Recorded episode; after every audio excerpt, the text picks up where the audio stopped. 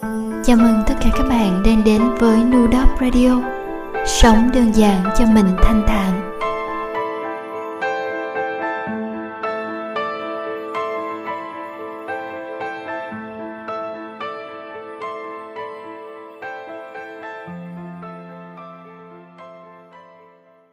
Câu chuyện cà phê. Tác giả Phan Hồn Nhiên.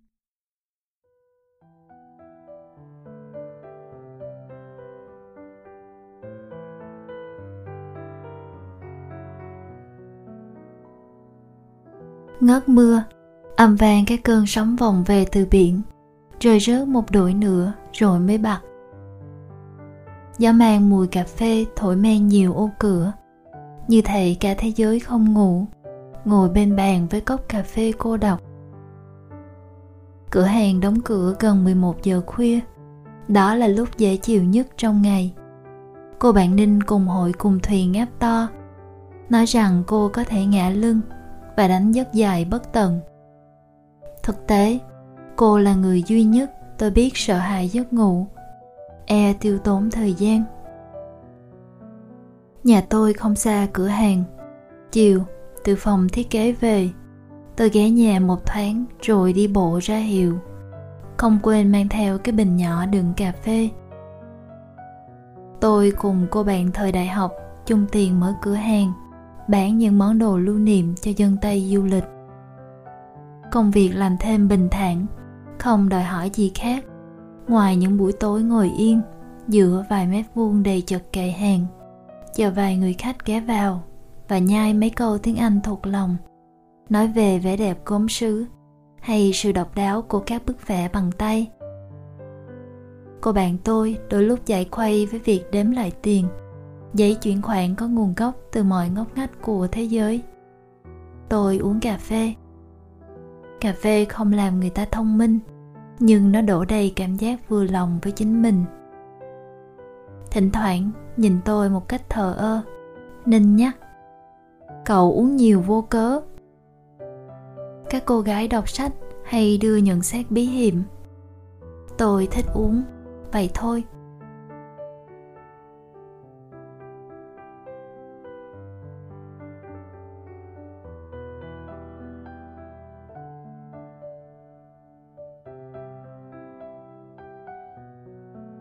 Đoạn đường từ cửa hiệu về nhà phải lên đoạn dốc nhỏ. Tôi thở đầy phổi mùi thơm tươi mát của đêm. Những cơn gió dính muối biển và bất chợt. Tôi tới ngồi sẹp trên cột điện gãy đỉnh dốc, nhìn về phía chung cư xa. Căn buồn của T tầng 2 dễ nhận thấy. Một cánh cửa sổ luôn hé. Con cá ni lông treo dưới hàng hiên như vĩnh viễn bơi trong ánh đèn trắng. Ngày nào tôi cũng gặp cô. Công ty t làm việc và phòng thiết kế chỗ tôi chung tòa cao ốc. Chúng tôi cùng đi thang máy, quen nhau lần mất điện, bị giam trong cái thùng sắt tối tăm. Tê là một cô gái giản dị, mớ tóc thẳng, đôi mắt yên tĩnh và hơi thở nhẹ. Tôi chẳng biết nói gì cả nên hỏi cô có thích xem phim Hàn Quốc không. Cô nói mới đi làm chưa mua tivi. Còn bóng rổ? Tôi hỏi tiếp, cái nhân vật trên phim hay chơi môn này? Tê bật cười, tồi lắm. Thế sách thì sao? Khi hỏi điều ấy, tôi nhớ tới Ninh. Cô bạn đọc quá nhiều và sống hơi khác thường. Cô gái xa lạ quay nhìn tôi anh đang xem quyển gì sự bối rối xâm chiếm vài giây trước khi tôi nhớ một tên sách nên để trên quầy hàng cô gái mỉm cười trong bóng mờ nhắc tới kenzaburo oe Phan Triệu Hải, Kazan, những kẻ hoàn toàn xa cách với cuộc sống của tôi. Anh thích ai trong số họ không? Tiếng nói tê dịu dàng, thân thiện chẳng ai cả. Tôi đáp với một chút tổn thương. Cũng không đến nỗi nào. Tề nói đơn giản. Bất giác, cả hai cùng cười to, nhẹ nhõm. Khi ấy thì thang máy mở được cửa. Tuy nhìn người bảo trì thang đặt lên chúng tôi, ngờ vực tò mò. Tôi đọc và nhớ bản tên cô gái. Bóng rổ, sách, cà phê phim hàn quốc. Những thứ tôi thích hay không thích. Thế nhưng chúng đâu có quan trọng nữa. Khi một người đàn ông tìm thấy cô gái mà anh ta biết, hình ảnh cô sẽ xâm chiếm anh ngày mỗi ngày chất đầy lên như những món đồ lạ lùng trong ngăn kéo.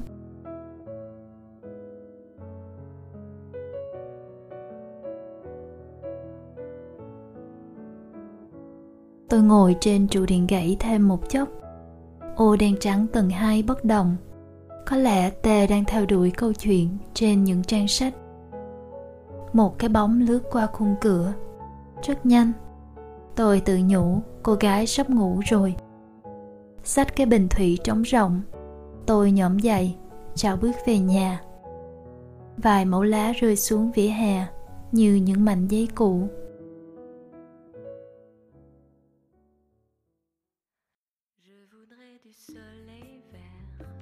Ninh là cô gái bất thường. Trên kia tôi hơi đã động điều này. Đang làm họa sĩ ở một xưởng phim, Cô ta nghỉ ngang. Thời gian đó Thì thoảng cô nhắn máy tôi ghé nhà.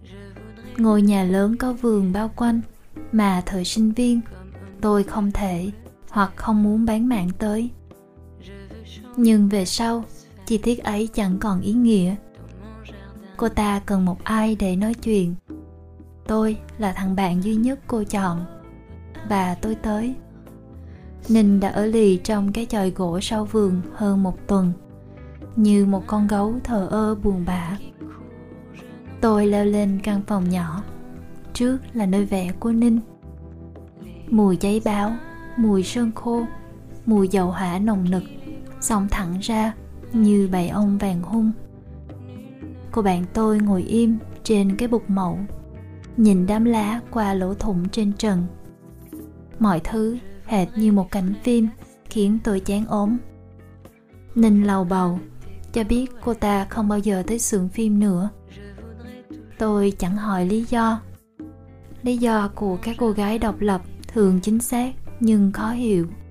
Dù không đau răng, nên dùng cháo, uống hàng bình nước trà, rồi lại nằm im suy nghĩ về đủ thứ vớ vẩn tuổi trẻ, thời gian, tình yêu và cả sự sinh nở. Tôi gợi chuyện chán rồi cũng lần tin theo. Đến tối, ninh muốn tới quán gần trường đại học. Quán mở mấy bài cũ của Bee Gees. Tôi lầm bầm hát theo. Những ngày đó, một tuần hay có thể nhiều hơn, ninh ở trong tầm nhìn và sự quan tâm của tôi. Vài tối muộn tôi ngủ lại xưởng vẽ cổ cũ tôi nghe tiếng cô ta trở mình, như con cá trong chậu nước. Nhưng tất cả chỉ dừng ở đấy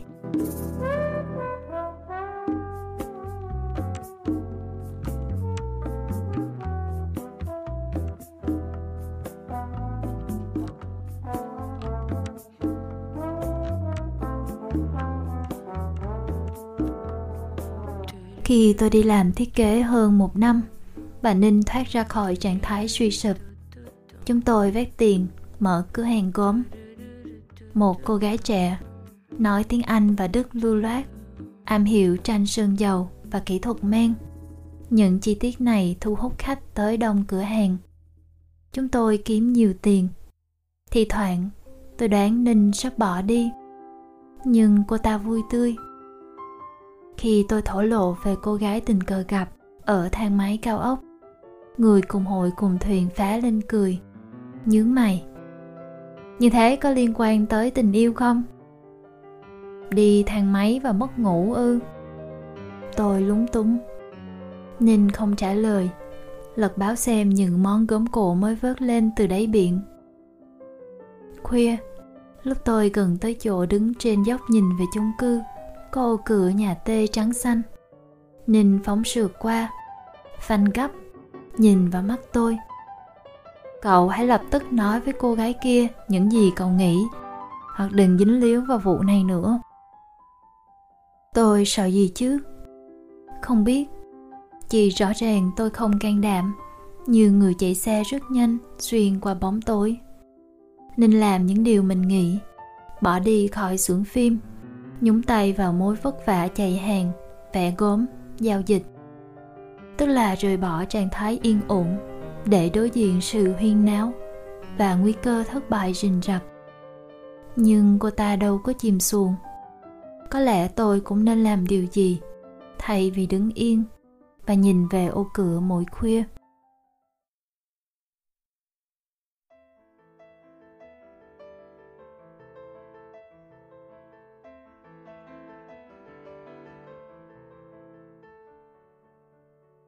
Tòa chung cư nhìn gần, lớn hơn tôi nghĩ. Những bức tường liên miên thấm ướt, bắt đầu lên rêu ở mấy vết nứt.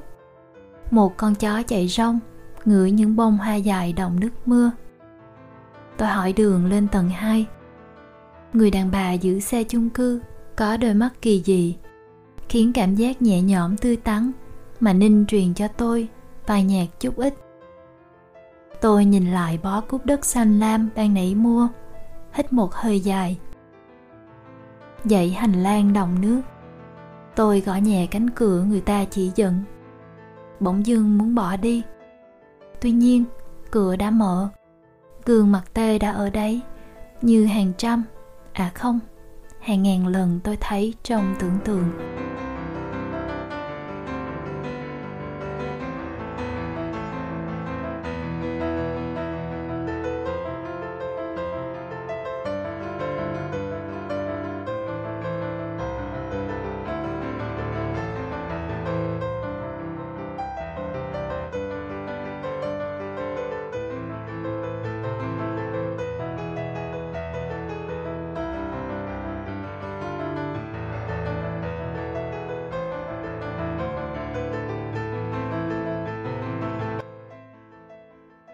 Ngạc nhiên tột độ, rồi cười dịu dàng. Anh vào đi.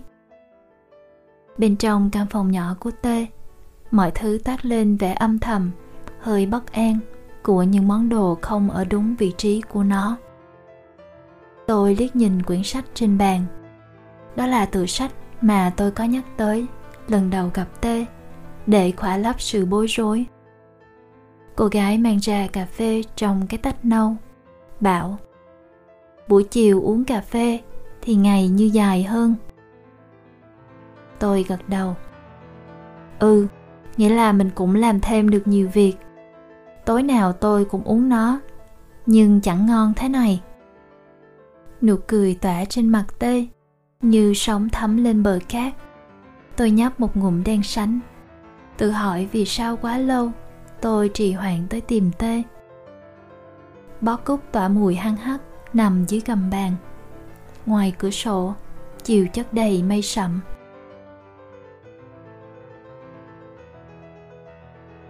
những con bồ câu xám tro rời bầu trời xám tro trở về tổ trên sân thượng. Cô gái đối diện cũng vừa đi làm về. Quần mắt thoáng mỏi mệt như hai mặt hồ sâu thẳm. Một khung cảnh bình thản để người ta nói thật ra những suy nghĩ của mình. Tôi nói nhanh. Tê này, tối nay tôi không ra cửa hàng. Hình như tôi muốn được đưa tê đi loanh quanh chơi. Cô ngẩng lên, thì nhìn tối sẫm. Anh nghĩ như vậy sẽ dễ chịu ư? Cảm giác choáng váng giống như thể trồng cây chuối quá lâu rồi, biết mình không thể đứng lên được nữa. Tôi nghĩ cô từ chối đơn giản là tề không nghĩ tới tôi, như tôi nghĩ tới cô. Hoặc tệ hơn là, tất cả những gì thuộc về tôi khiến cô xa lạ. Cô gái vào bếp, mang ra vài quả trứng luộc. Chúng tôi ăn trứng chấm muối, uống cà phê. Kiềm chế tâm trạng của mình khỏi sự sao động thất vọng. Tôi chọt vài mẫu chuyện bay qua vụt đầu, nói huyên thuyên tay nghe, nhưng nhìn đâu đâu. Tháo giấy báo bọc bó hoa cúc. Cảm ơn tôi đã nhắc cô, bây giờ đã sang đông. Cũng có nghĩa là cô ra trường, đi làm gần một năm rồi.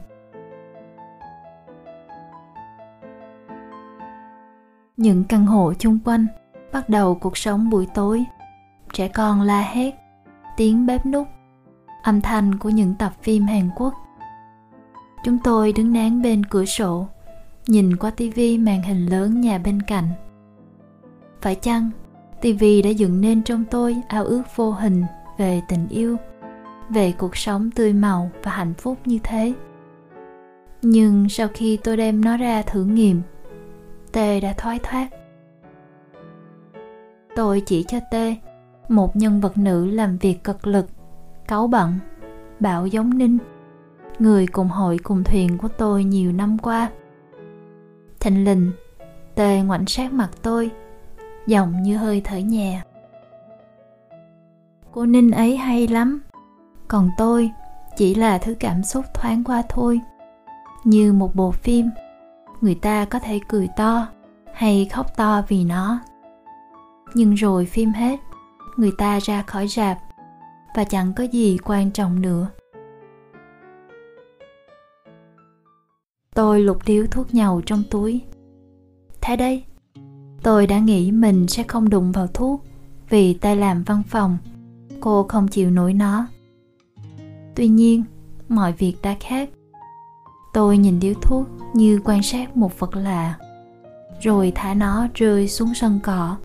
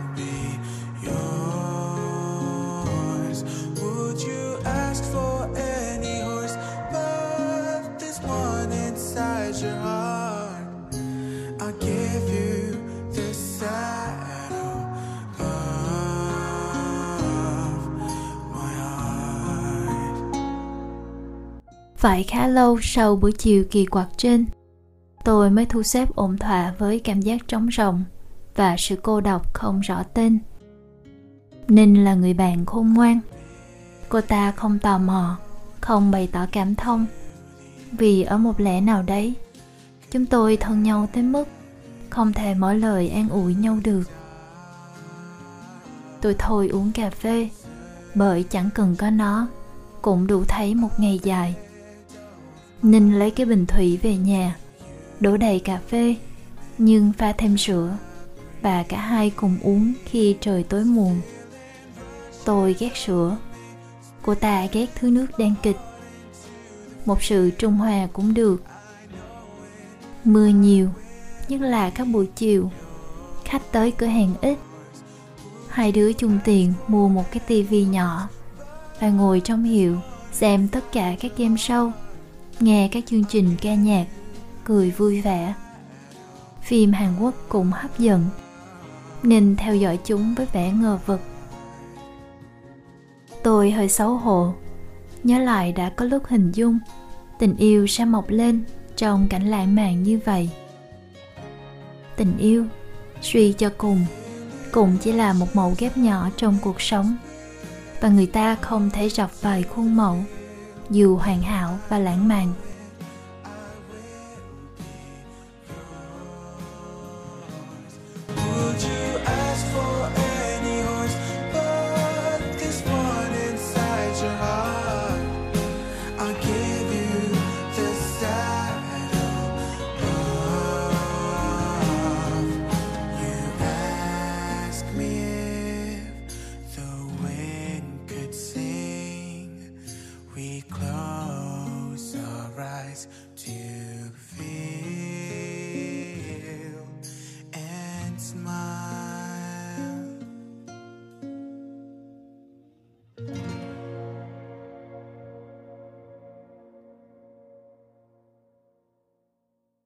Mọi việc lại chảy đi với nhịp độ bình thường. Thỉnh thoảng tôi giáp mặt tê trong tòa cao ốc. Cô bước vào thang máy, bấm nút chờ, không nói gì.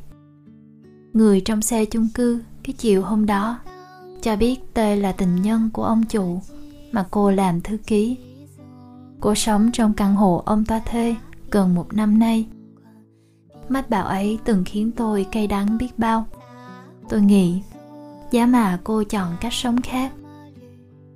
Mối tình công sở giống như ngọn núi lửa tàn lùi, và sự quyến rũ đi cùng nó cũng tắt theo. Chỉ còn chút thông cảm, dịu dàng như vệt tro nhẹ.